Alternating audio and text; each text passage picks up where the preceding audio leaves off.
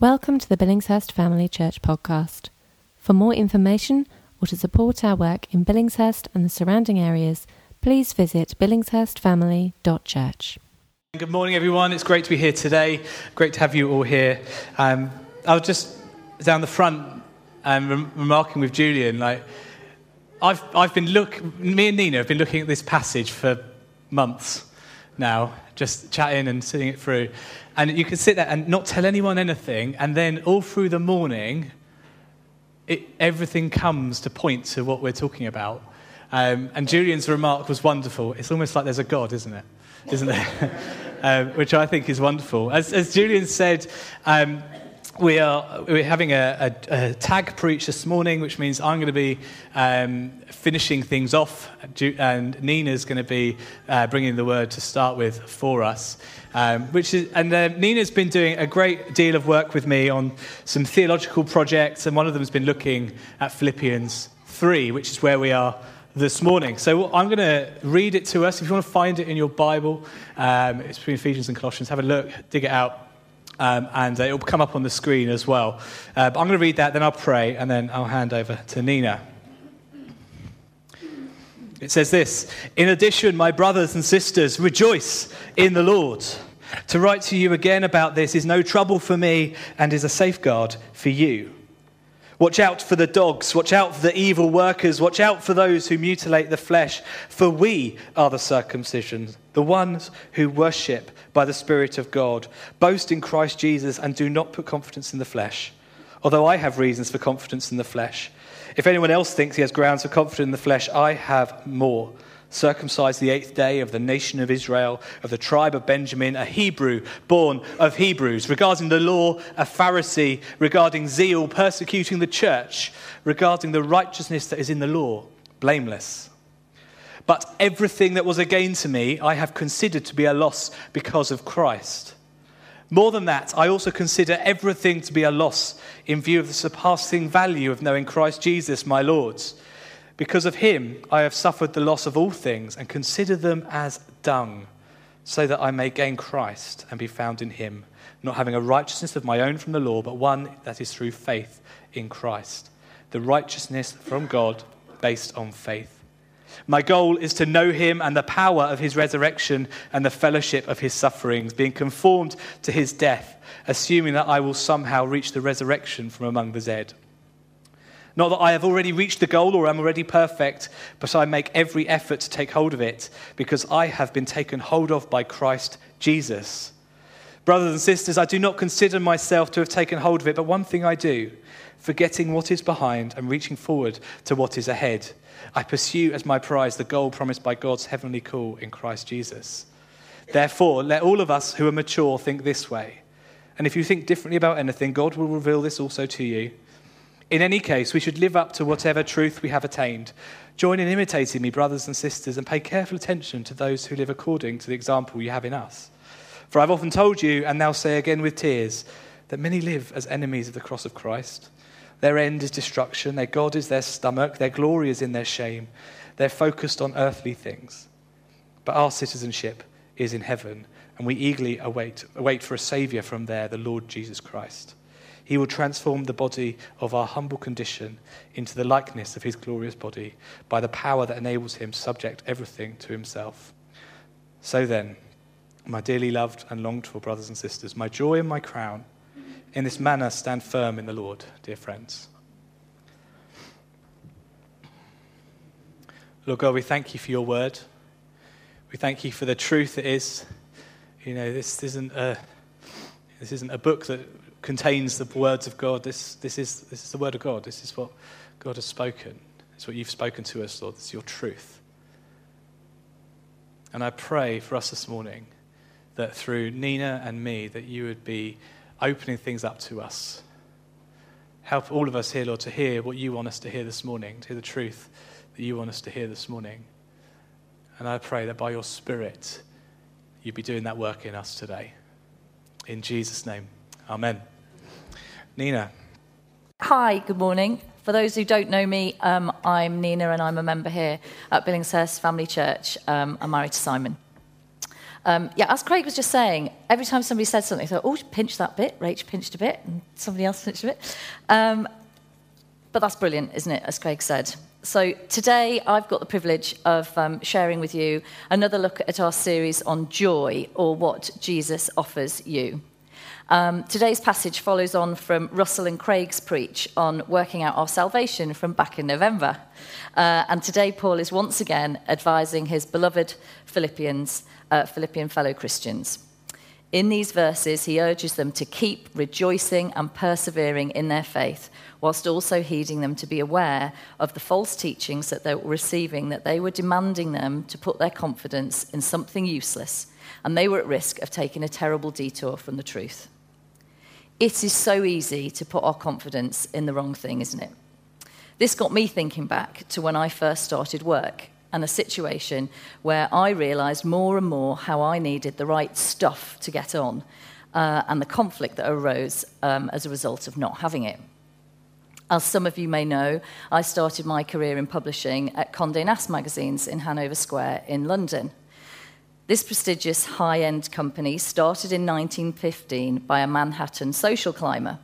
Um, and he once famously said that the publisher, the editor, the advertising manager, and the circulation man must conspire not only to get all their readers from one particular class, but rigorous, rigorously to exclude all others. This just gives you an, an idea of the um, ethos that was uh, very elite at the company. Uh, although some time had passed between 1915 and the year I started, uh, it was still a culture shock for the girl from up north, the daughter of a civil engineer and a housewife. Here I saw firsthand the power and lure of having the right credentials and the preferential treatment um, and, uh, uh, uh that came from having them, and also the limitations of not having them. I think I initially got the job because the head of the department that I applied to had come from a similar background to mine, and perhaps she felt an affinity with this newbie. Um, as a now 50 something, she had long fought to gain a place on the board um, and had had to come, overcome many hurdles in order to even be considered. No one could deny that she ran her team hard and got brilliant results. She dressed impeccably. She had her hair and nails done twice a week. Uh, on the outside, she looked very much the part, but she was never really let in on the inner sanctum and remained an outsider. It was obvious that she didn't really fit, and I'm sure her working life was made much more challenging as a result of it. Her heavy Leeds accent was often the butt of jokes, not only of her peers, but also of those much junior than her who worked for her. How awful it must have been for her to try to fit a rigid set of ideals set out by someone that was not based on any capabilities but her inherited class, something that was impossible to reset. I learned pretty early on that I didn't want to uh, follow her career path. Um, I wanted to fit in properly and have the access all areas pass to desirable jobs and invitations to uh, celebrity functions, but more than that, I wanted credibility and to have the same career opportunities as my colleagues. But for that, it felt like I needed the right surname, preferably double barreled, uh, a, a, ring with a family crest on it, um, a degree from a particular place, and to reside in one of a few select postcodes.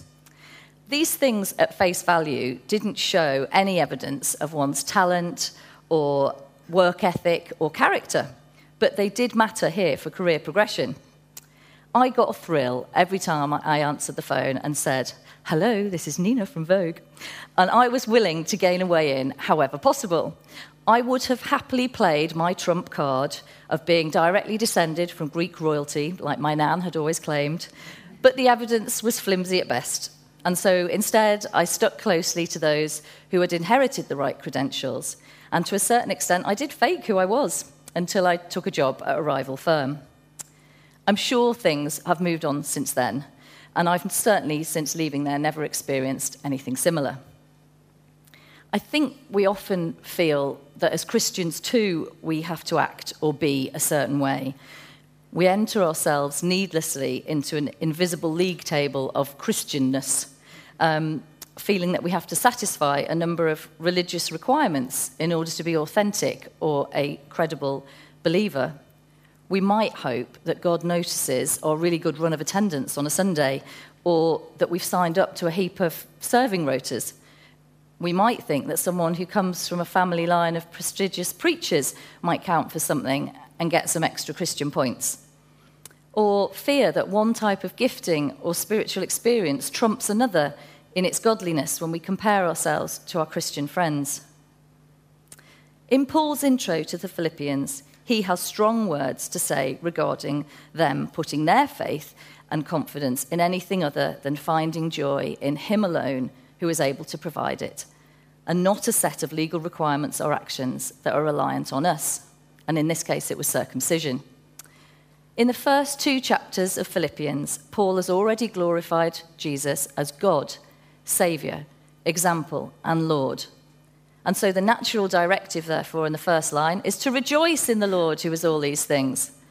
But it appears that Paul is needing to share this message again, having done so already. But it, it, was obviously needed, as Paul is at pains to say, it's no trouble for him to share it again. And it's vital for them to hear it. And so it must be for us too. At that time in Philippi, a rogue element of Jewish Christian legalists were teaching a direct contradiction to him alone and were claiming that in order to be a true Christian, in addition to being saved by grace, one had to be circumcised first, thus maintaining Jewish custom and then becoming a bona fide Jewish Christian. They were putting pressure on the Philippians, and Paul is incensed at this attempt to dupe and coerce them into thinking that they had to perform a necessary action in order to receive salvation. And he condemns them as dogs and evildoers. He's desperate that they don't put their confidence in any other special credentials of preferential birthright or righteousness through the flesh, and for them to realize their identity is in Jesus Christ alone. Special credentials may have benefited those in the world of high end publishing, but they're useless to eternal life. Sadly, at that time, I didn't even give eternity a second thought. I was mostly preoccupied with the activities of the approaching weekend. Anyway, when Paul says in verse 3, we are the circumcision, he's separating the physical act or condition with the true identification of being one with Christ. In Romans, Paul writes, Circumcision has value if you observe the law, but if you break the law, you've become as though you have not been circumcised. So then, if those who are not circumcised keep the law's requirements, will they not be regarded as though they were circumcised? The one who is not circumcised physically and yet obeys the law will condemn you, who, even though you have the written code and circumcision, are a lawbreaker. He is calling out the notion that a mark on the body alone cannot possibly stand up in comparison to what Jesus offered. The old covenant has gone. Jesus is the new, and our hope in him is beyond anything that the world can offer. The Philippians were at risk of being deceived that as long as they looked right, i.e., circumcised, then they had the mark of membership.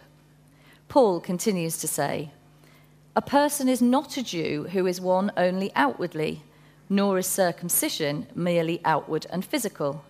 No, a person is a Jew who is one inwardly, and circumcision is circumcision of the heart, by the Spirit, not by the written code such a person's praise is not from other people, but from God. Instead, Jesus wants us to know Him, His power, His righteousness, and our place as, sa- as saved as a result of what He has done. For it's by grace we have been saved. This is the mark of membership. When Paul talks about a circumcision of the heart, this is a spiritual inward change only made possible by God and is the mark of a person born again. This is clear when we also read in Ephesians. And you also were included in Christ when you heard the message of truth, the gospel of your salvation. When you believed, you were marked in him with a seal, the promised Holy Spirit, who is a deposit guaranteeing our inheritance until the redemption of those who are God's possession to the praise of his glory. Amazingly for them and for us all, God does not require any kind of special credentials from us, and they do not count for anything when offered to God as evidence of our earning of salvation. Paul himself was the highest caliber of Jew. He ticked all the boxes breeding, education, circumcised, zealous in faith, But no matter how impressive one's upbringing or bloodline or orthodoxy, you cannot earn salvation. Paul doesn't share his exceptional credentials here to boast, but instead to expose the falsehood of what they could deliver. And we need to be alert to similar falsehoods today.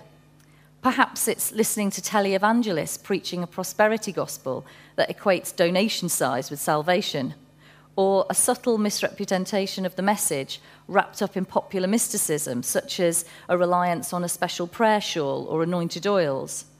It can seem like we're always craving a, a deeper experience, and it can be tempting to think that these things may provide what we're searching for, but really they are just deceptive and can only lead in one direction away from God. Jesus went to the cross for our salvation, so let's nurture the right attitude towards Him and refuse to rely on ourselves. If we rely on anything worldly, including ourselves, we lose the blessing and swap it for something useless. Paul does not say these things are a bit important or a bit of use. He says they're worth nothing and he counts them as loss. They can even become a barrier to our really knowing Christ and his power and our being able to lay claim to it and the prize for which God, through Jesus Christ, is calling us up to heaven. Paul is humble in admitting he's by no means perfect and cannot, through his own righteousness, lay claim to anything. Let us not be duped, for Jesus alone offers it all. He gives us, through his death, any credential we would ever need. We need to pursue that and cling to it and not let it out of our grip so that we avoid the pitfalls of playing fast and loose with God's word. So we don't misunderstand the gospel and it doesn't lead to ungodliness and a shunning of Jesus. And let's not think like Ricky Gervais, who at this year's Oscars challenged his audience of famous actors not to be offended by his risque monologue because we're all going to die soon and there's no sequel, so nothing matters. Well, there is actually an eternal promised prize at stake, and the only one able to secure it deserves our constant attention and devotion. Thanks, Craig. Thank you, Nina.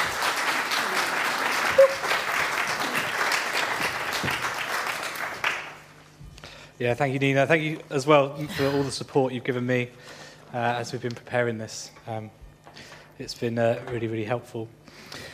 Um, so, Paul has spoken about this, the foolishness of trying to attain salvation, trying to get it for yourself, um, or trying to get this like this extra special type of salvation. You know, yeah, yeah, there's, there's that, but then, then this is the really good stuff. You know, it's, it's, he's just saying it's foolishness by any other means than that of Jesus. Putting our trust anywhere other than Jesus is foolishness.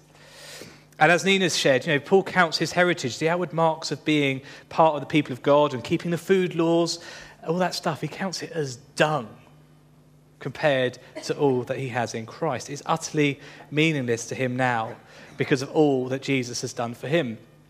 Paul talks about the greater thing being knowing Jesus himself and seeking to experience the power of Jesus' resurrection, to walk with Jesus in suffering and to know the resurrection from the dead for himself.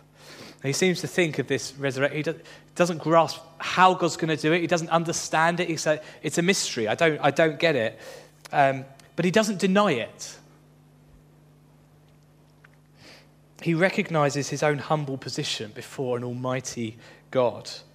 And sometimes we wonder how God's going to do something in our lives. Um, like, how, how's he going to bring breakthrough? What's he going to do? What's that going to look like? How's that going to work out? Or, or he's, he's told us he's gonna, we're going to do something. He's got something for us to do. How am I going to do that? How's that going to happen? And in those times, it's often better just to accept that God is going to do something. He is going to break through. The whys and the what fors actually don't really matter to us. We need to have faith in Almighty God. It's often like when, when in times of change or transition, I don't, okay, I feel like God, you're telling me to do this, but I don't know how you're going to do it, or you know, will you be, will you be faithful to me? Will, will you do what you've, will you come through for me? I don't know if you will. Um, and, and, in those times, we just have to go, uh, okay, well, God, God is faithful. That's truth. God is faithful. I don't know how you're going to do it, Lord, but I'm going to walk the path you've set for me to walk. You know, one of the more complicated bits we've heard in this passage is when Paul's talking about taking hold of the goal.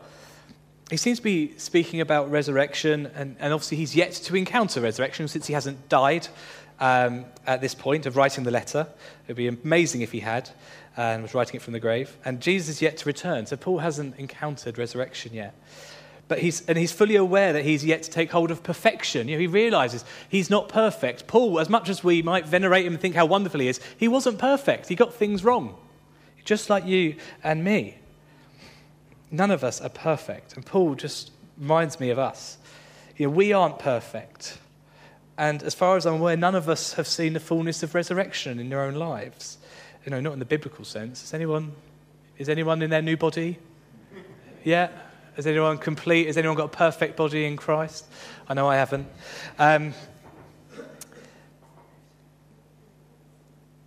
and Paul, though, is still on this journey of discovering the fullness of Christ in his life. And he's got some advice for the readers of this letter, um, which will come up in a moment. It, it, do excuse me, I have slightly altered it to say to us what I think God is saying to us uh, this morning. It says, Forget what's behind and reach forward to what is ahead. Pursue as your goal the prize promised by God's heavenly call in Christ Jesus. In the letter itself, Paul is saying this is what he has done.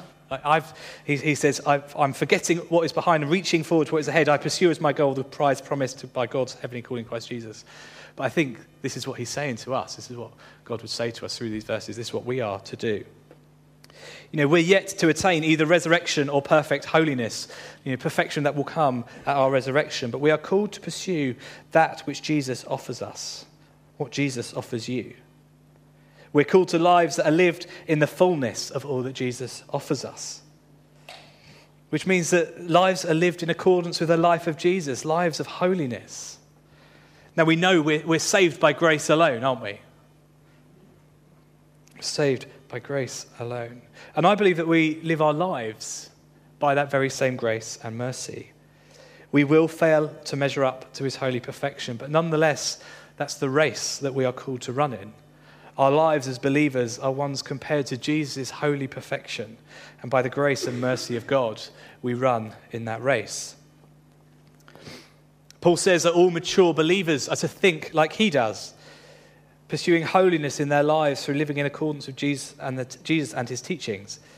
In reality, we will never attain perfect holiness because we go after it, because we pursue it or earn it or anything like that, but we will be rewarded with it because by God's grace we are justified by Him. We are seen as righteous. We are made righteous by Him in the end. As believers, then, we strive to run the race with perseverance, as the author of the letter to the Hebrews tells us.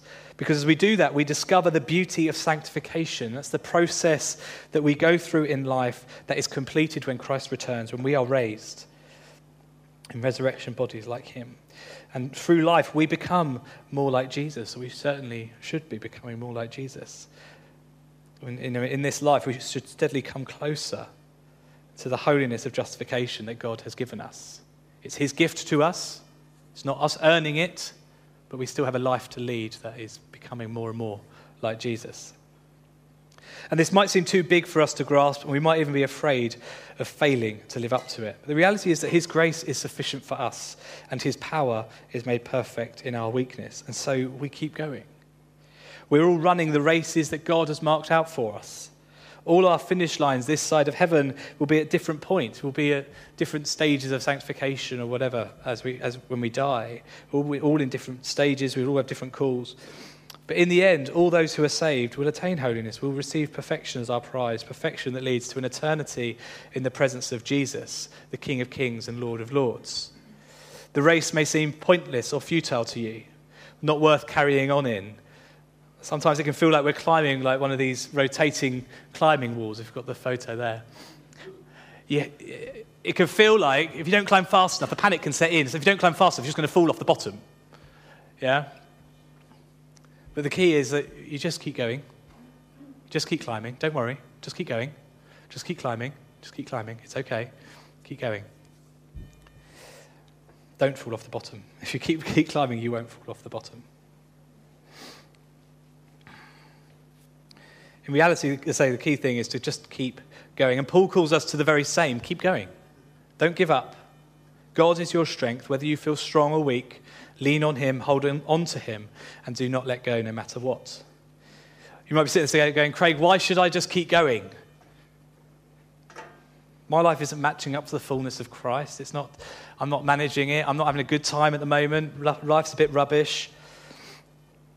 Well, we keep going because He's promised you victory in the end.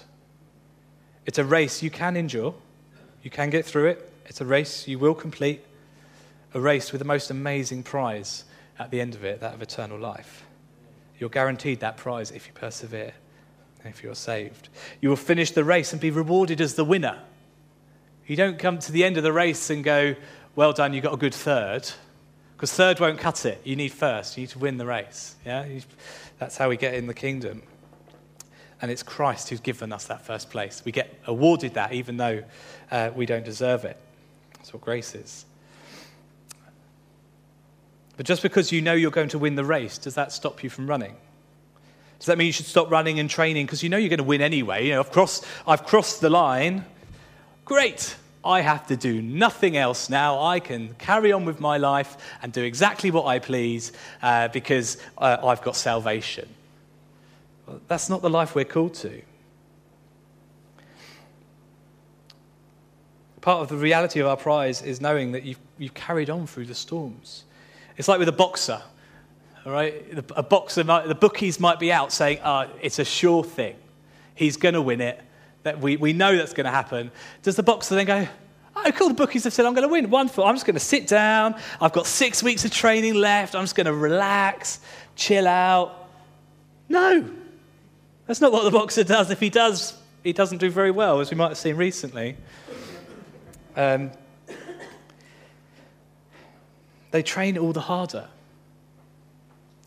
Just because our victory is assured, it doesn't mean we rest on our laurels. It doesn't mean we just hit the chill button, you know, chill out till the end, just cruise through.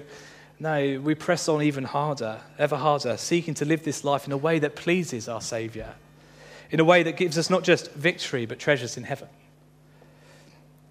So, Paul calls the readers of this letter to imitate him. Elsewhere, he writes that we're to follow him as he follows Jesus. You know, we too, like those first century Philippians, are called to follow those who are mature in faith. Who around you is mature in faith? Who could you imitate or learn from, like a spiritual father or mother? And how do we know who are the mature Christians in our midst? It might seem strange hearing it from me, but let me remind all of us that age is no indicator of maturity in Christ. Mature Christians are the ones living their lives in accordance with Jesus' teaching they're the ones who live lives of holy humility. When we look for mature Christians, let us look for the ones who remind us of the apostles, people like Paul and Peter. The interesting thing is, they got it wrong some of the time. And that's okay, because they're just like us. They're also people who, by faith, persevered. Those two in particular persevered to the very end. You know, tradition would say to us that Paul was beheaded, he was killed for his faith. And he kept going all the way through to that point. So let's, let's look for mature Christians in our midst. They might be older, they might be younger, but look for them. Um, if you don't feel like a mature Christian and you're looking for, looking for what to do, let me just say don't let mature Christians get away with just cruising through and enjoying their life. All right? Learn from them, imitate them. Look at, what the, look at the mature Christians in, in our church and think, what are they doing? How are they living their lives? How are they reading their Bibles? How are they getting discipleship? How are they getting fellowship? Who's looking out for them? How are they doing all this stuff? Don't let them get away with doing the journey on their own. But also don't forget, at some point, they will get it wrong. All right? They will get it wrong, and they'll need some grace and they'll need some mercy from you.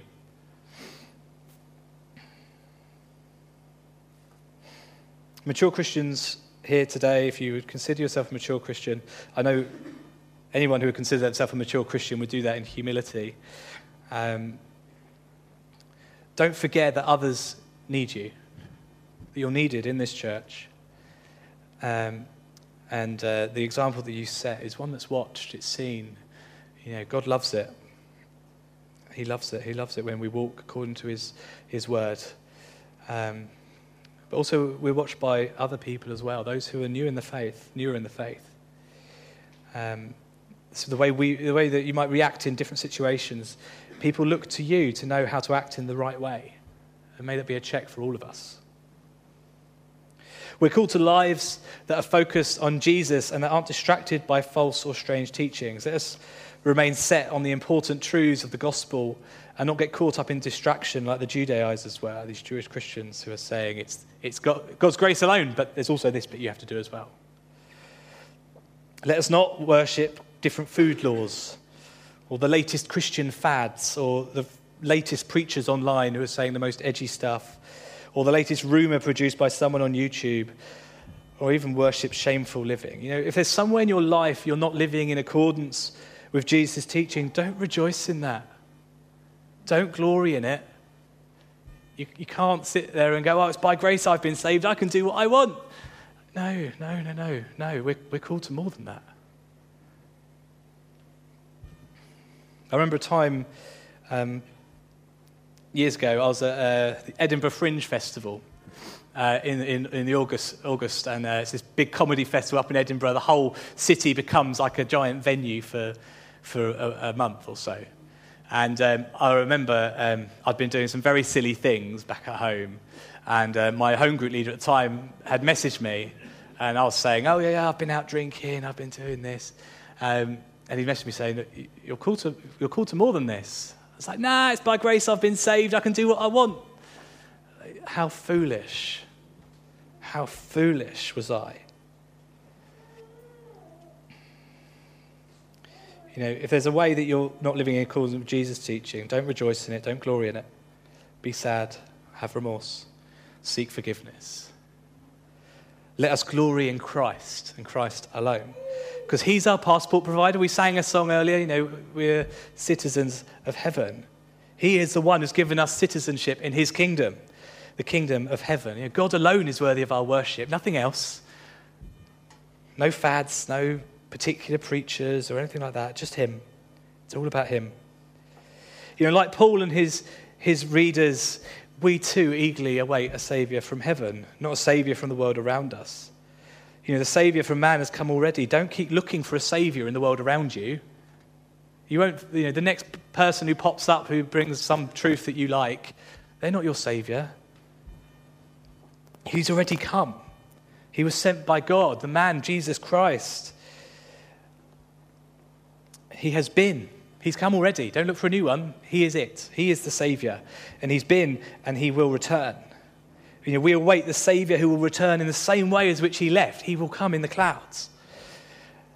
That's the Saviour's arrival that we await. And the whole world will see it.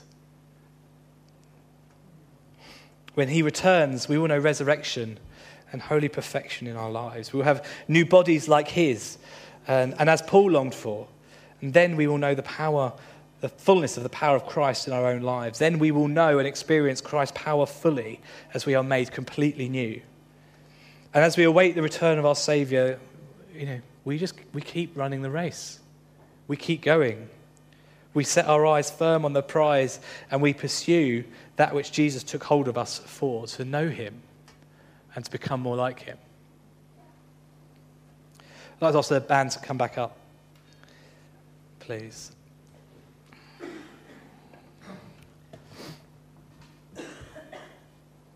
We're going to um, have some time of worship and prayer.